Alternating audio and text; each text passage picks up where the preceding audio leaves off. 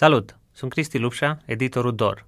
Ce urmează să asculți e versiunea audio a unei povești pe care am publicat-o recent.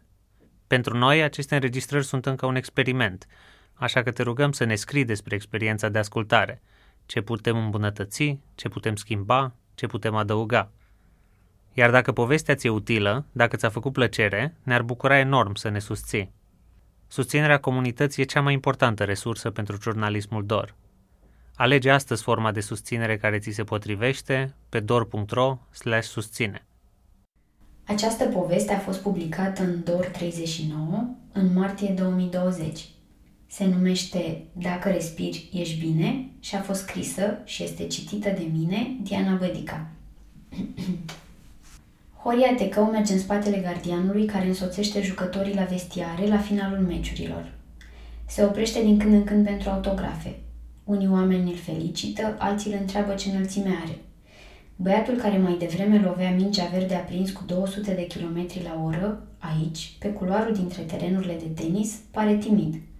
Răspunde încet și ridică privirea la fer de încet. Zâmbește doar pentru câteva secunde.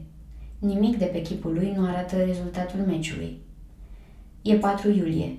Afară sunt în jur de 30 de grade Celsius și e trecut de ora 4 după amiaza. Pe tricoul alb are pete mari de transpirație după o oră și 20 de minute de joc. Duce în spate geanta cu rachete racordate special pentru el, jucătorul român de tenis la dublu de 1,93 m, 90 de kg și 35 de ani, care tocmai a câștigat primul meci la Wimbledonul din 2019. Dacă ar termina acum cu tenisul, Hori ar fi împăcat cu el. La vârsta lui, alți jucători s-au retras deja, dar îi vine rar gândul acesta în minte. E ceva care apare mai clar când se accidentează. Joacă tenis de pe la șase ani. Ziua lui se împarte între planificarea obiectivelor și identificarea soluțiilor, antrenamente și zboruri. E departe de familie și prieteni în majoritatea timpului. Vrea să se așeze locului, să împărtășească din experiența lui celor aflați la început de drum. A câștigat trei turnee de Grand Slam, la dublu și dublu mixt. A fost numărul 1 mondial și campion la turneul campionilor. Are toate motivele să se oprească. Doar medalia de aur la Jocurile Olimpice îi lipsește. În 2016, la Rio, a luat argint în proba de dublu masculin împreună cu Florin Mergea, prietenul lui din copilărie. Bucuria câștigului mai mic a fost mai mare decât tristețea ratării primului loc. De fapt, medalia de argint e tot un câștig, înseamnă că ești a doua cea mai bună echipă din lume, că ești înaintea câtorva sute de echipe din lumea întreagă. Pentru un jucător de tenis, perspectiva din care privește e lucrul care face diferența între evoluție și regresie. Dincolo de Jocurile Olimpice, Horia împarte terenul cu olandezul Jean-Julien Roger, Jules, cum mi se spune. Clasamentul ATP la dublu la final de 2019 cuprinde aproape 2000 de jucători. Pe locul 6 apare numele lui Horia, așa că nu vrea să se retragă. Și-a ales un sport în care mereu rămâne ceva de învățat, însă probabil în niciun alt sport nu se întâmplă să simți atât de des înfrângerea ca în tenis. Săptămână de săptămână sunt meciuri de jucat. Nu există sezoane ca la fotbal. Ai un an competițional care durează aproape un an calendaristic. E doar o mică pauză, noiembrie-decembrie. Te oprești dacă te accidentezi sau nu vrei să joci, ceea ce li se întâmplă rar celor din top 50. La Wimbledon, unde m-am dus să-l văd jucând, șase echipe vor fi înfrânte. Nu contează dacă în primul meci sau în finală, ori dacă într-un meci de 50 de minute sau de 4 ore jumate. Contează că sunt șanse mai mari să fii învins decât învingător. Horia știa azi că a pierdei parte din drum. Se simte mai echilibrat emoțional, dar mai provocat fizic. Din 2003, când a trecut la profesioniști, a adunat aproape 450 de victorii și 250 de înfrângeri, deci a fost învingător și înfrânt de atât de multe ori, încât nu mai arată pe chipul lui rezultatul meciului. Oricum, între a face și a arăta, va alege întotdeauna a face. Îmbătrânirea îl interesează mai puțin decât uzura fizică. Până acum câțiva ani, avea antrenamente mai lungi, dar acum e în căutarea celor mai potrivite exerciții prin care să ajungă la aceleași rezultate într-un timp cât mai scurt. Face orice ca să evite inflamațiile tot mai dese, Uneori, când merge la gimnastică medicală, se întreabă și el ce se întreabă cei care îl urmăresc. Horia, când te retragi? Dar asta este o întrebare pe care o poartă cu el orice jucător de cursă lungă, iar în vară urmează Olimpiada de la Tokyo. De fiecare dată când apare întrebarea, trebuie să găsești în tine ce-ți dorești cu adevărat, mi-a spus toamna trecută. Acum eu sunt în momentul în care mă îndrăgostesc din nou de tenis și de plăcerea de a juca sănătos și de a merge și de a fi competitiv și de a juca la Wimbledon meciuri din astea dramatice și de a mă antrena și de a încerca să trăiesc lucrurile astea din nou. Și asta mă motivează să mai încerc, să fiu acolo. Și atunci renunț la întrebarea asta. În 2018 a avut ruptură pe fascia plantară a piciorului drept, o structură de rezistență a corpului care conectează călcâiul cu degetele de la picior. El, un om care aleargă zilnic, abia putea să pășească. Atunci s-a întrebat mai des când se retrage, dar s-a refăcut și pentru că n-a fost singur. Când ești accidentat patru luni, să vină partenerul la mine și să-mi spună, Horia, du-te și fă recuperarea. ia cât timp ai tu nevoie, 3 luni, 4, 6, 8 luni. ia cât timp ai tu nevoie ca să fii fit din nou. Nu te grăbi să revii în circuit de teamă că nu joci, că pierzi puncte sau că eu m-aș duce să joc cu altul. Te aștept aici. Când ești gata, vin apoi și reluăm jocul. Așa a făcut Jules. L-a așteptat. Echipele de tenis la dublu au un punctaj care se reflectă în clasamentul pe echipe, dar fiecare jucător are și un punctaj propriu care trebuie îmbunătățit în vederea menținerii în top și a calificării la turneul campionilor sau la olimpiadă. Punctele se atribuie în funcție de cât de departe ajungi într-o competiție și de tipul turneului, care poate fi de maximum 250, 500, 1000 sau 2000 de puncte, un Grand Slam. Punctele sunt extrem de importante, dar loialitatea este lucrul pe care Horia îl prețuiește cel mai mult în tenis. Asta e mai important decât a merge și a câștiga la Monte Carlo, săptămână de săptămână să fii acolo pe podium, dar să nu ai lucrurile astea, mi-a spus. Poate să ai parteneri diferiți și să nu înveți toate lucrurile astea, să câștigi doar prin abilitățile tale sportive sau să-ți fie date așa niște șanse să câștigi cum ar fi să câștigi la loto, dar tu să nu știi ce ai făcut ca să ajungi până acolo. Și atunci e posibil să strici tot foarte repede sau să nu înțelegi nimic.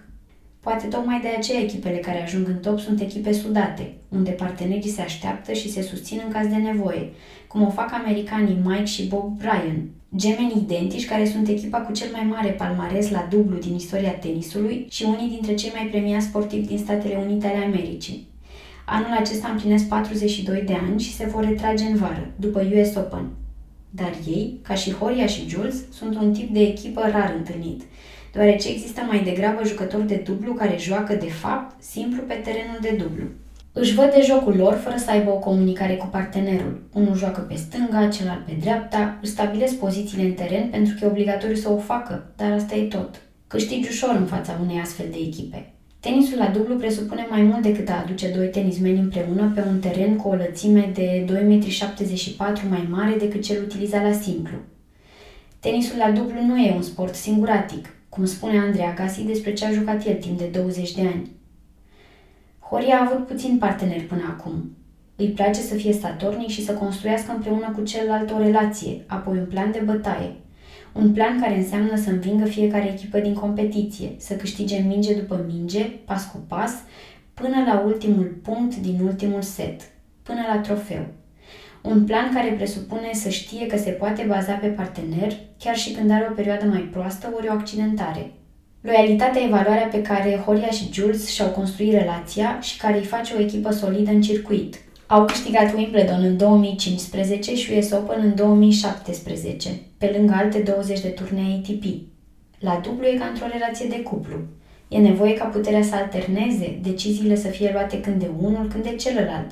Nici o relație nu merge dacă unul ia în mod constant 70% din decizii, iar celălalt restul. Atunci când partenerii de dublu stau cu mingile strânse în pumni ori la gură sau când cel de lângă fileu face semne din degetele mâinii de la spate, Echipa stabilește strategia, în ce parte a terenului să plece serviciul, unde să lovească celălalt.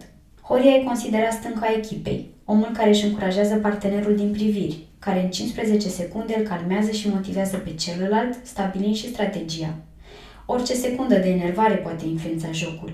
Te ceri cu arbitrul, te deranjează grimasa adversarului, ai pierdut primul serviciu, ai pierdut starea de flow, game, set, match. Horia avea 30 de ani când a câștigat primul Grand Slam la Wimbledon. Dar, ca să ajungi aici, e nevoie să știi că un meci e doar un meci. Tu ești cel care îi dai importanță. La ieșirea din vestiarele arenei centrale de la Wimbledon stă scris If you can meet with triumph and disaster and treat those two imposters just the same. Asta e mantra pe care și-o repetă un tenismen de cursă lungă zi de zi ca să reziste în circuit. Indiferent că au câștigat sau au pierdut, spune Horia, important e să se întoarcă după și să analizeze. Ăia sunt centimetri pentru care ne antrenăm. Uneori antrenamentul e mental sau de execuție, de pauză, dar se poate întâmpla așa și să pierdem meciul. La fel, după ce am încheiat meciul, mă întorc la mine. Horia, jucătorul de tenis, a pierdut meciul sau a învățat ceva din meciul ăsta, deci tot e o experiență câștigată, dar nu merge mai departe să joace următorul tur. Râde și îi sclipesc ochii căprui verzui. Ok, și ce s-a întâmplat? Eu în continuare sunt bine, liniștit, aici, înăuntru. Duce mâna la inimă. Care-i problema? Respir, sunt bine. Respiră, deci poate merge mai departe. Horia și Jules au ajuns în punctul în care se antrenează pentru momentele în care le scade concentrarea în timpul meciului. Cele mai multe dintre meciurile pierdute sunt pierdute la un scor strâns. Lui Horia este remarcat serviciul impecabil și capacitatea de concentrare. La meciurile lui, auzi oamenii din tribune strigând Good serve, what a man și câte un Hai Horia, răzleț. Din players box, din players box, fizioterapeutul strânge pumnul la câte un punct câștigat și își exprimă încântarea în română. Bine, bă, băiatule! Când mergi la un meci, înțelegi puțin din structura demografică a locului. Numărul în creștere al migranților români determină și creșterea numărului de spectatori în tribună. Însă Horia jucătorul rămâne doar în mintea spectatorilor, deoarece meciurile ajung rar la cei de acasă, din fața televizorului. Uneori se întâmplă ca, intrând pe teren după un meci la simplu, să vezi că operatorii se retrag. Intri pe teren, iar camerele se închid. Cine s-ar uita la un meci de tenis la dublu când grila de canale conține alte 5-6 posturi sportive? Undeva, poate se difuzează un meci de fotbal din Liga a doua. Intri tu pe teren și cea mai mare parte a spectatorilor pleacă. Cine ar rămâne să urmărească un meci la dublu după ce a stat țintuit în scaun cel puțin o oră la meciul de dinainte? Undeva, pe un teren alăturat, sigur joacă la simplu doi tenismeni care se privesc în ochi, se enervează, sunt ca doi lei în arenă, nu ca patru care cooperează ori își fac semne pe teren. E nevoie de atât de mult efort ca să schimbi percepția asupra tenisului la dublu, încât nici nu știi de unde să începi. Când abia intrase în circuitul profesionist, Horia voia dreptate. Toți tenismenii se antrenează la fel de mult, sacrifică la fel de mult din viața lor personală, au aceleași dureri după un meci de patru ore. Atunci voia egalitate. Acum vrea altceva. Se bucură de joc și de tot ce construiește împreună cu Jules. Dincolo de diferența de câștiguri, jucătorii la dublu au mai puțină prioritate și la terenurile de antrenament, și la vestiare sau la numărul de acreditări. Dacă un meci se termină mai repede, dar camera în care se face recuperarea în căs de gheață este ocupată, rămâi în soare sau în antecameră până se anunță prin stație că s-a eliberat. Aștepți. În realitate nu e mereu ca în meciurile de la televizor unde jucătorii ies imediat de pe teren. La meciurile lui Roger Federer îi recunoști în players box părinții, cei patru copii, bonele, soția și antrenorul sau fizioterapeutul. În players box lui Horia poți recunoaște doar trei oameni, antrenorul, fizioterapeutul și un prieten. Dacă are doi prieteni, unul stă pe unde apucă sau intră acolo cu acreditare altui jucător care are doar antrenorul cu el. Jucătorii se organizează cum pot, spunându-și Dăm tu mie săptămâna asta la Madrid acreditarea ta și o dau eu la Roma. Jucătorul de dublu beneficiază de trei acreditări, iar numărul nu e negociabil, cum este la simplu, unde jucătorul primește de la 5 acreditări în sus. Sindicatul jucătorilor de tenis, ATP Player Council, încearcă să schimbe lucrurile în ceea ce privește vizibilitatea jocului de dublu, dar schimbările vin greu. Totul înseamnă costuri suplimentare pentru organizatori. Un meci televizat înseamnă o echipă de filmare care trebuie plătită. În loc să filmeze un meci de simplu de două ore, trebuie să filmeze două meciuri de câte două ore. La meciurile de simplu de pe terenurile centrale este liniște profundă în tribune. Tot ce sparge tăcerea sunt aplauzele sau sunetele scoase de public la o minge ratată. Meciurile de la dublu sunt, de cele mai multe ori, jucate pe terenuri de antrenament, deschise, care permit un număr mic de spectatori. Uneori spectatorii sunt doar în trecere, se opresc să vadă cine joacă și merg mai departe. Jucătorul de dublu joacă așa cum poate. Joacă atunci când lumea se foiește și atunci când în jurul lui se aud loviturile sau deciziile arbitrilor de pe terenurile alăturate – terenuri adesea despărțite de un rând de bănci și de un culoar de 5 metri. Horia observă lucrurile astea doar când e spectator. Când e pe teren, intră în tunnel vision, un proces care presupune mai mult decât îngustarea câmpului vizual. Lumea stă în loc. Mingea, partenerul și scopul sunt tot ce contează pentru el. Când a început tenisul, tot ce conta pentru Horia era să câștige. La șapte ani nu căuta să înțeleagă ce s-a întâmplat. Voia să câștige și atât. Se enerva, țipa, dădea cu racheta de pământ. Abia după ce o spărgea și amintea că părinții lui au făcut eforturi să-i cumpere una mai bună. Îi părea rău, dar răul era deja făcut. Ai spart-o? Asta e racheta ta acum. Ai spart-o? Joacă cu ea spartă, i-a spus odată tatăl său când a venit acasă cu racheta crăpată după o criză de nervi. Un timp a mers cu ea așa la antrenamente. Îi era rușine de colegi și de antrenori, dar rușinea e un sentiment care n-are ce să caute în mintea unui tenismen sau în inima lui. Mulți tenismeni sunt considerați roboți, având o față împietrită, neștiind să zâmbească ori să se bucure. Dar Horia nu-și impune să nu zâmbească. E doar concentrat pe ce are de făcut. Nu vrea să piardă niciun moment concentrarea. Ce dacă un meci doar ce s-a terminat? Mâine va juca altul. Va bea un pahar de șampanie și va pleca spre următorul turneu. Uneori se întâmplă să nu aibă timp nici măcar pentru a sărbători o reușită. Cechinul pentru următorul zbor s-a deschis deja. Una din calitățile lui este capacitatea de uitare. Intri cu stângul în meci dacă te gândești că data trecută ți-ai bătut adversarul în două seturi sau că joci o finală pe care ai pierdut-o de trei ori în viața ta consecutiv. Horia a pierdut finala de la Wimbledon în 2010, apoi a luptat să-și ia revanșa în 2011, apoi a crezut că în 2012 titlul de Grand Slam e al lui. Să ajungă acolo era ce-și dorise din copilărie, să joace bine în Cupa Davis și la Wimbledon.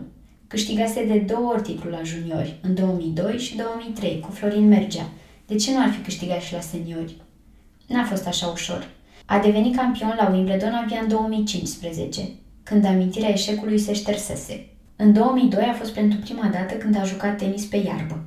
Înainte de turneu, tatălui a găsit un teren de fotbal cu iarbă sintetică pe care s-au antrenat, auzind comentarii răutăcioase în jur. România nu are nici azi un teren acoperit cu iarbă. Simona Halep tot la Wimbledon a învățat să joace pe iarbă, o suprafață mult mai rapidă decât celelalte. Când se antrena acolo, pe terenul de fotbal, Horia nu avea timp să trăiască rușinea de a se antrena pe un teren nepotrivit. Bineînțeles că știa unde se află. Mulți ani se visase fotbalist la FC Barcelona, se pricepea și la fotbal, dar alesese tenisul. Îi scrisese într-un caiet că vrea să joace finala pe Central Court la All England Club, pentru aceleași calități, răbdare și precizie. Dar The Sniper e un tip mărinimos.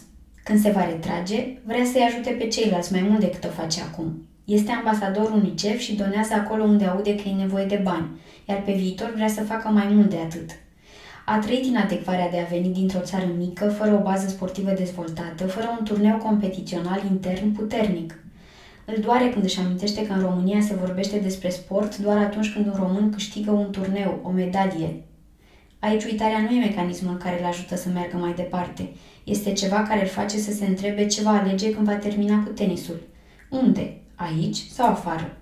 Va duce o luptă de unul singur, fără finanțări de la Federația de Tenis sau de la Ministerul Tineretului și Sportului, sau una în care statul susține cluburile publice de tenis și oferă un cadru necesar dezvoltării celor private. Știe foarte bine ce înseamnă diferența dintre noi și ceilalți. La 14 ani a primit o bursă la Academia de Tenis a lui Nick Boletieri, IMG Academy, cea cu reguli stricte, cu zeci de terenuri unde se antrenaseră Andrei Agassi, Boris Becker, surorile Williams sau Maria Sharapova.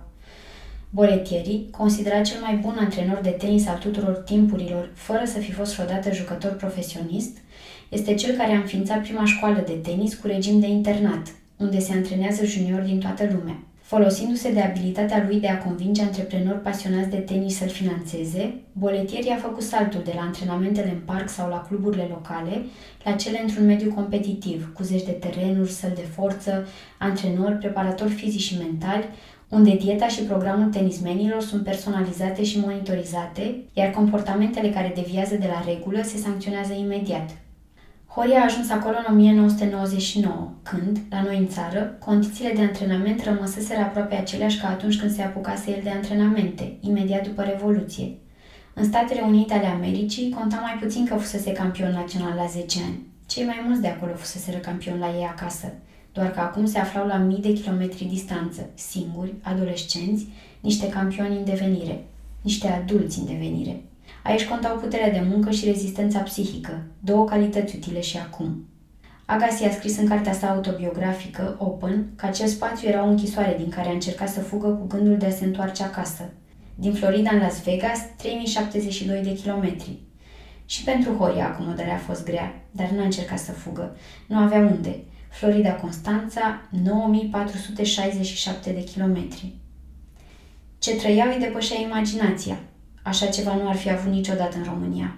Acasă, antrenorii erau buni, aveau rezultate cu copiii cu care lucrau, dar ceva nu mergea bine.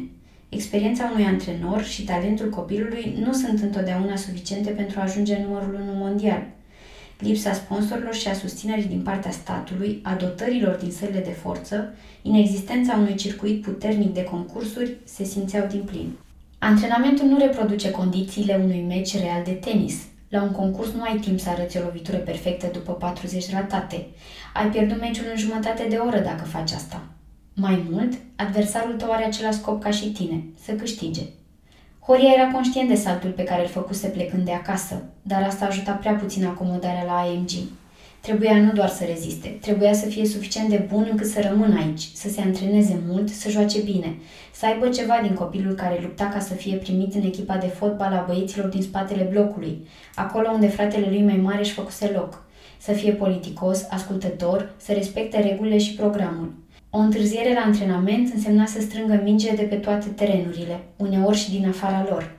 Pe atunci vorbea cu părinții de la un telefon cu fise, dintr-un oraș situat pe un fus orar diferit. Era atât de concentrat pe antrenamente că n-a apucat să-i se facă dor de familie. În vacanță pleca acasă dacă avea bani de bilet sau nu era înscris la vreun turneu. A învățat să spele, să gătească, să aibă grijă de el. A citit și a imaginat că e campion. Discuțiile cu antrenorii mentali sunt doar despre asta, despre a muta accentul de la de ce nu a ieșit o lovitură la cum să iasă următoarea, de la eșec la proiectarea reușitei. De pe margine, lucrurile se văd simplu. Mingea vine, tu lovești, dar orice acțiune are câteva etape în spate. Pentru jucătorul de tenis, atunci când mingea vine, decizia e deja luată. Piciorul și brațul întinse, lovitura este știută de mult.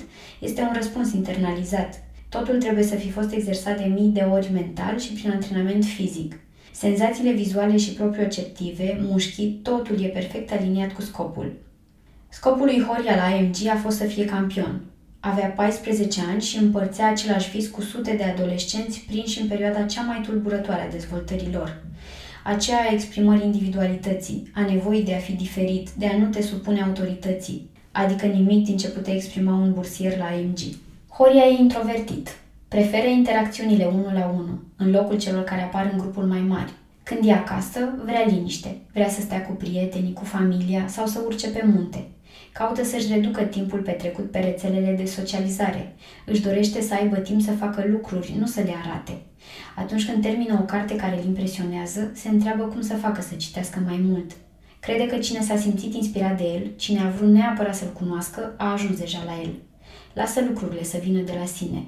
Ești cindat.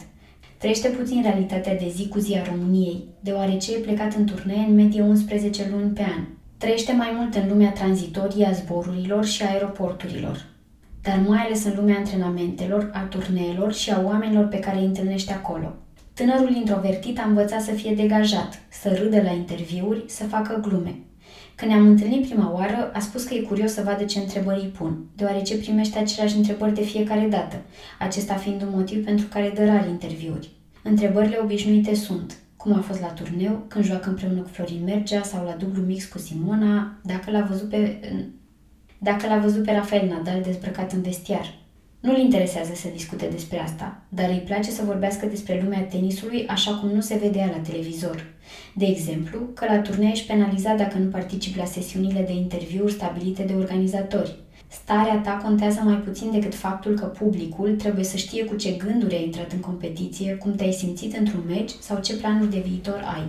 Horia a înțeles că e nevoie să fie un vorbitor bun, deși nu e în firea lui să iasă în față. Eu, fiind o fire mai introvertită, nu aveam toate lucrurile astea natural și a trebuit un pic să le învăț pe parcurs și să încep să le fac, să am curaj să le fac, să văd cum funcționează și după aia să nu mai pot să mă întorc să nu le fac. Asta mă ajută în toate relațiile pe care le am, cu prietenii, cu părinții, cu o iubită. Am învățat asta prin dublu și e unul dintre cele mai mari câștiguri. La fel am înțeles și că e nevoie să intri zmeu într-o finală, chiar dacă ai îndoieli. Nu poți păși pe teren resemnat, nu ăsta e scopul tenisului și nici al lui. El se luptă până la final. În ciuda faptului că oamenii de acasă nu știu la ce turneu e sau că uneori apar pe parcurs lucruri imprevizibile – Horia își vede de tenisul lui. Lumea nu știe că pe terenurile cu zgură se întâmplă să-ți intre praf în ochi sau că oricând te poate lovi în corp sau în față, minge adversarului care servește cât de puternic poate el în acel moment. Faci o pauză de îngrijire medicală și reintri pe teren ca și cum nu s-a întâmplat nimic. Dar ceva s-a întâmplat. Tu nu mai ești cel de dinainte de lovitură. Ți se rup adida și în timpul unui ghem și joci atent la talpă, nu la partener, până la pauză. Sau se rup și returile, iar piciorul tău nu mai stă strâns. Nici pentru acest tip de situații nu te pregătești la antrenamente și poate tocmai incapacitatea de resetare stă puterea tenismenilor. Dacă ar fi roboți, nu ar câștiga niciodată în fața unei sarcini noi, netestate, iar uneori nici măcar nu e nevoie de o accidentare gravă ca să-ți ieși din ritm. Uneori e suficient doar ca adversarul să fie accidentat puțin. Îl vezi pe cel din fața ta fără putere și te adaptezi la starea lui. Servești mai ușor de două ori, îi returnezi mai încet odată și gata, ai pierdut gemul. Sau adversarul joacă slab, iar jocul lui nu strânește în tine lupta, nu-ți permite să intri într-o stare de flow. E o chestiune psihologică, iar uneori accidentații câștigă în astfel de situații. Horia se bucură de tenis pentru că, dincolo de plăcerea pentru joc, Tenisul i-a modelat caracterul și l-a adus unde este acum, un loc la care noi nu avem acces. Suntem la Wimbledon, vara 2019. E trecut de ora 15, atunci când trebuia să înceapă meciul din optimile Wimbledon, pe care Horia și Jules îl joacă împotriva columbienilor Juan Sebastian Cabal și Robert Farah, atunci locul 3 mondial. După Wimbledon au urcat pe locul 1. Dar meciul de dinainte nu s-a terminat. Tenismenii așteaptă în vestiare. Gândește-te cum era în facultate când întârzia un profesor la examen și ți se ducea toată concentrarea. Tenismenii învață să-și păstreze concentrarea și motivația, deoarece sportul lor ține mult de situațiile de moment. Când joci pe un teren neacoperit, o ploaie ușoară poate întrerupe sau suspenda jocul. Regulile spun că trebuie făcut orice ca să se evite accidentarea jucătorilor, iar întreruperea poate însemna de la câteva minute la câteva ore – timp în care jucătorii trebuie să rămână concentrați, motivați, să aibă grijă de alimentația lor. Intru în players box și stewardul îmi verifică numele pe o listă specială. Mă așez în spate, la presă, dar stewardul îmi face semn să vin mai în față. Sunt pe lista invitațiilor jucătorilor, iar aceștia trebuie să fie aproape de ei. Horia s-a obișnuit să fie singur. Rare ori îl însoțește familia în turnee. Refuz propunerea. Din spate pot observa mai bine ce se întâmplă atât în teren cât și în tribune. Dar omul insistă și mă întreb dacă se vede pe fața mea că este prima dată când mă aflu la un turneu de tenis. Poate 90% din populația României s-ar afla în aceeași situație. În acest moment, în România nu are loc nicio competiție masculină de nivel ATP. Există doar 10 turnee ITF pentru juniori și turneul feminin BRD Open. Pare greu de crezut că Ilie Năstase a deschis clasamentul mondial în 1973, când a început era Open a tenisului profesionist. La primul meci de la Wimbledon m-am așezat în locul antrenorului lui Horia din greșeală. Fiind etapa inaugurală, s-a jucat pe terenurile deschise, terenuri unde există în medie câte 8 bănci de 4-5 persoane de o parte și de alta. Băncile sunt incomode, nemarcate cu locuri. Stai unde apuci. Foarte puțini spectatori rezistă să vadă un meci întreg, așa că oamenii se ridică și pleacă, alții le au locul, în timp ce jucătorii luptă pentru punctele lor. Acum că s-a înaintat în competiție și jumătate din jucători au plecat acasă, meciurile de la dublu s-au mutat pe terenurile mari. Terenul 2, pe care se joacă acum, are o capacitate de 4.000 de locuri și se umple încet încet, dar tot rămân locuri libere. Pe terenul unui meci de tenis la dublu, lumea nu se înghesuie nici în sferturile de finală, iar jucătorii nu au contracte de sponsorizare sau publicitate de milioane de dolari. E ca fotbalul din Liga a doua, dar Horia e mulțumit cu asta. Le-a văzut pe toate în tenis. E prieten cu Bruno Soares, membru în sindicatul tenismenilor. Spune ce deranjează, dar nu investește timp și energie în a se bate pentru ca o problemă să fie rezolvată. Tenismenii sunt contractori independenți, merg la turnee, primesc bani pentru meciurile jucate. Nu merg, nu primesc nimic. Grand Slam-urile adună din ce în ce mai mulți bani de la sponsori, din publicitate, drepturi de televizare și din vânzarea de bilete și suveniruri branduite, iar câștigurile celor care acced în finale și semifinale sunt tot mai mari. Novak Djokovic, care va câștiga turneul la simplu, va pleca acasă cu o copie a trofeului și cu un cec de 2,35 de milioane de lire sterline. Simona Halep va face la fel, dar femeile au ajuns să primească aceeași sumă abia în 2007. Wimbledonul fiind ultimul dintre Grand Slam-uri care a acceptat plata egală. În Statele Unite ale Americii, diferența s-a estompat în 1973. La dublu, cecul este pe echipă și are valoarea de 540.000 de lire. Indiferent de sumă, atât jucătorii de la simplu cât și cei de la dublu, prin sindicat, fac presiuni pentru ca valoarea câștigurilor celor care părăsesc competiția din primul tur, a celor din calificări sau a lucky losers, să crească. Există o solidaritate în rândul tenismenilor care poate fi explicată prin gradul lor de empatie. Atunci când dă mâna la fileu cu cel înfrânt, Horia se gândește mereu că, dacă ceva din jocul lui nu s-ar fi legat cum voia, ar fi putut fi el cel înfrânt. Mai mult, orice campion a avut, cel puțin în perioada de început, la trecerea de la junior la profesioniști, probleme cu banii. Echipa de dublu care a pierdut primul meci jucat la Wimbledon a câștigat 12.000 de lire, din care trebuie plătiți antrenorul și fizioterapeutul, apoi cazarea și biletele de avion, întotdeauna mai scumpe la întoarcere, deoarece nu știi niciodată în ce fază a competiției pierzi și nu-ți poți planifica plecarea ca pe o vacanță. Pentru că echipele se luptă pentru un loc în semifinale, meciul este televizat pe Eurosport. Columbienii au foarte mulți fani care fac o gălăgie infernală. Din players boxul lor, iubita lui Farah, fostă jucătoare de golf, spune tare la fiecare privire pe care o aruncă iubitul ei înainte să servească. Tu eres el forte, tu tienes el poder. În players boxul lui Horia e liniște. Nu e nevoie să-i se amintească de puterea pe care o are atunci când servește. Cei care îi sunt aproape sunt serioși ca el. Le vezi în ochi încrederea. Pare că spun, hai că poți, așa cum îi spunea bunica atunci când îl însoțea la turneele din țară, în copilărie. Iar Horia chiar poate. Poate să returneze o minge imposibilă, poate să câștige un punct chiar și atunci când între el și Jules apare o ezitare și fiecare crede că celălalt va lovi mingea. Poate să salveze un punct atunci când nu-i dai nicio șansă. Îmi e rușine că gândesc așa, ca în complexul românului care nu crede că poate ajunge prea departe. Deși mai devreme am văzut victoria Simonei cu Kokokov, tânăra de 15 ani care face senzație în circuitul WTA și am înțeles că se poate. Se poate să joci bine pe iarbă, împotriva adversarului și a mulțimii. Simona a fost aplaudată pentru jocul ei impecabil, însă publicul a ținut cu Coco. E ușor să rezonezi cu cel diferit, la început de drum. Dar Horia își vede de meciul lui, fără să ia în seamă neîncrederea celorlalți. Antrenorul adversarilor, Jeff Kötze, a fost și antrenorul lui Horia, deci amândouă echipele au același tip de întrumare, ceea ce face și mai grea diferențierea dintre ele acum, pentru că da, și ceilalți salvează minci imposibile. De altfel, meciul se joacă umăr la umăr. Lumea aplaudă și scandează și dacă mesajele nu ar fi în spaniolă, nu ai ști cu cine ține. La fiecare punct jucat intens, câștigat frumos, se aplaudă frenetic.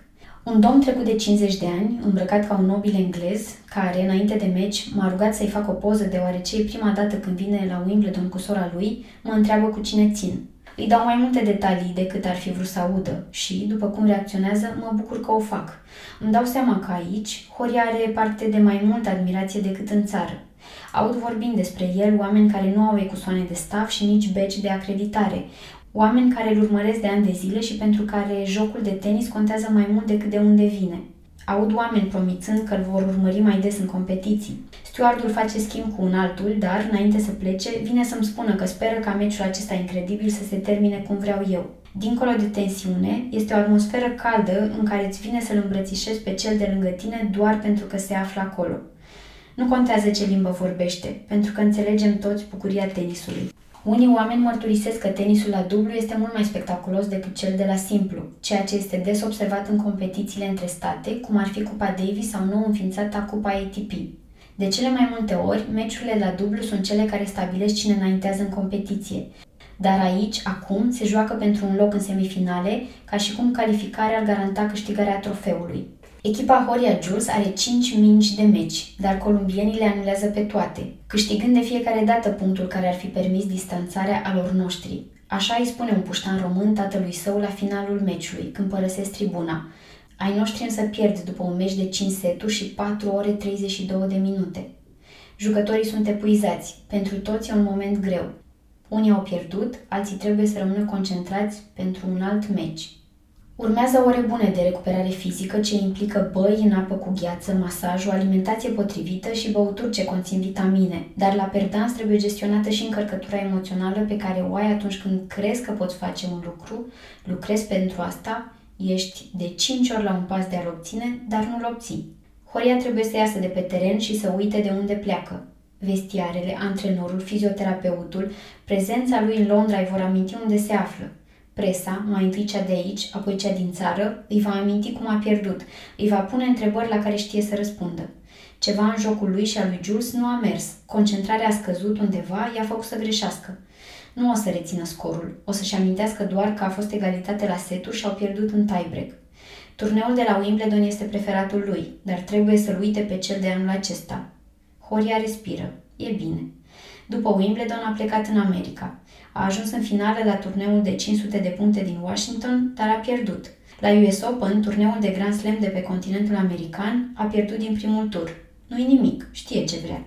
Vrea să se mențină în topul mondial, să mai câștige un Grand Slam, să se califice la un turneu unde ajung primele 8 echipe din lume. Apoi vine 2020, anul în care împlinește 35 de ani și luptă pentru calificarea la Jocurile Olimpice de la Tokyo. La jumătatea lui octombrie se întoarce în Europa și câștigă turneul Swiss Indoors de 500 de puncte de la Basel.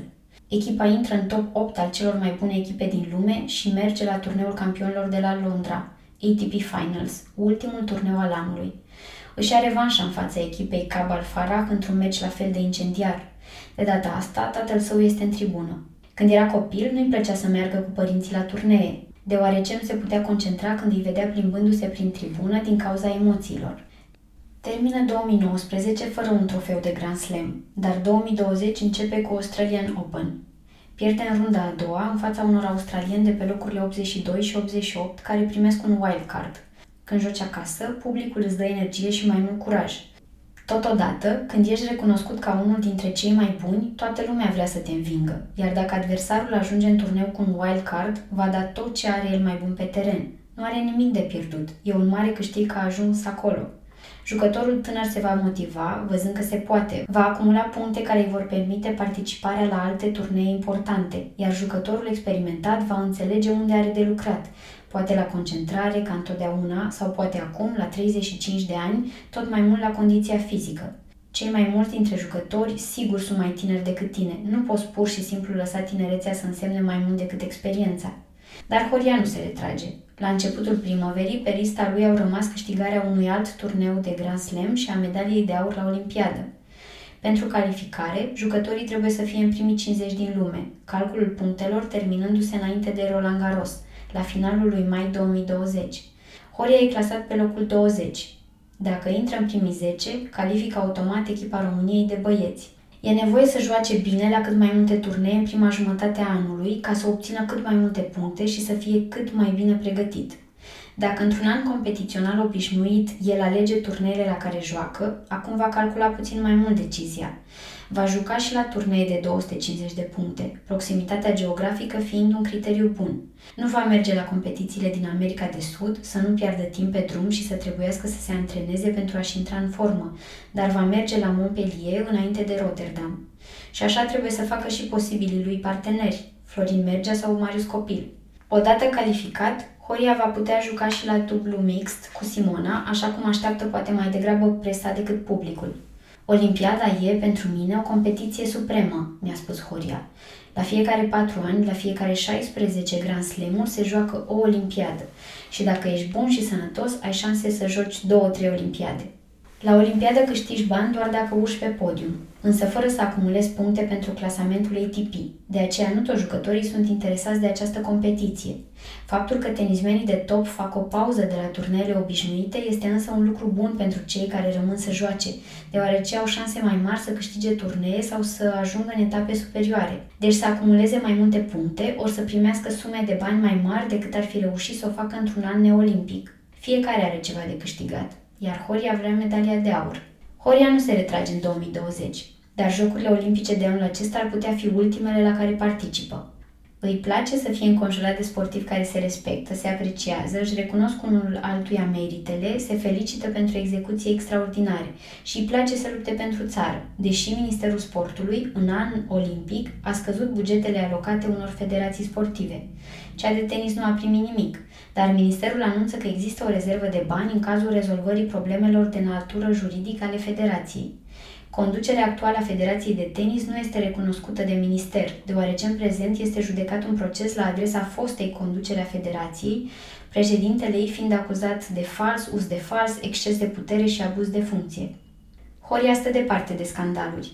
Vrea să câștige aurul pentru ce reprezintă țara pentru el, nu pentru jocuri de culise și orgolii, pentru ca cei aflați la început de drum să găsească o motivație în reușita lui. Așa cum găsea el motivație în reușitele lui Andrei Pavel, cel mai bine clasat român după Ilie Năstase. De fapt, doar știind că Pavel se antrenase pe aceleași terenuri din Constanța, i-a dat curaj.